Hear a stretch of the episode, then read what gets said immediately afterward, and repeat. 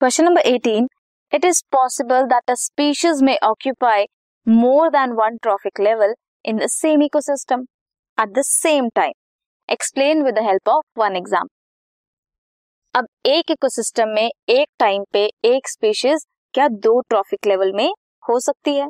Yes yes. मान लो sparrow है। वो फ्रूट्स भी खाती है पीस सीड्स ये सब भी खाती है।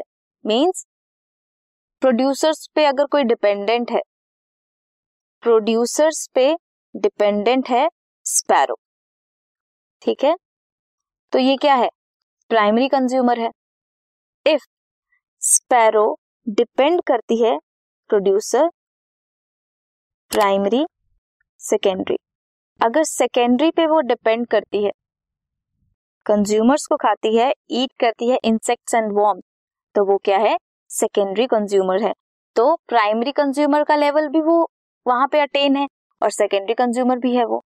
सो so, इसीलिए yes it is possible that कोई भी स्पीशीज ऑक्यूपाई करे more than one trophic level in same ecosystem this was question number 18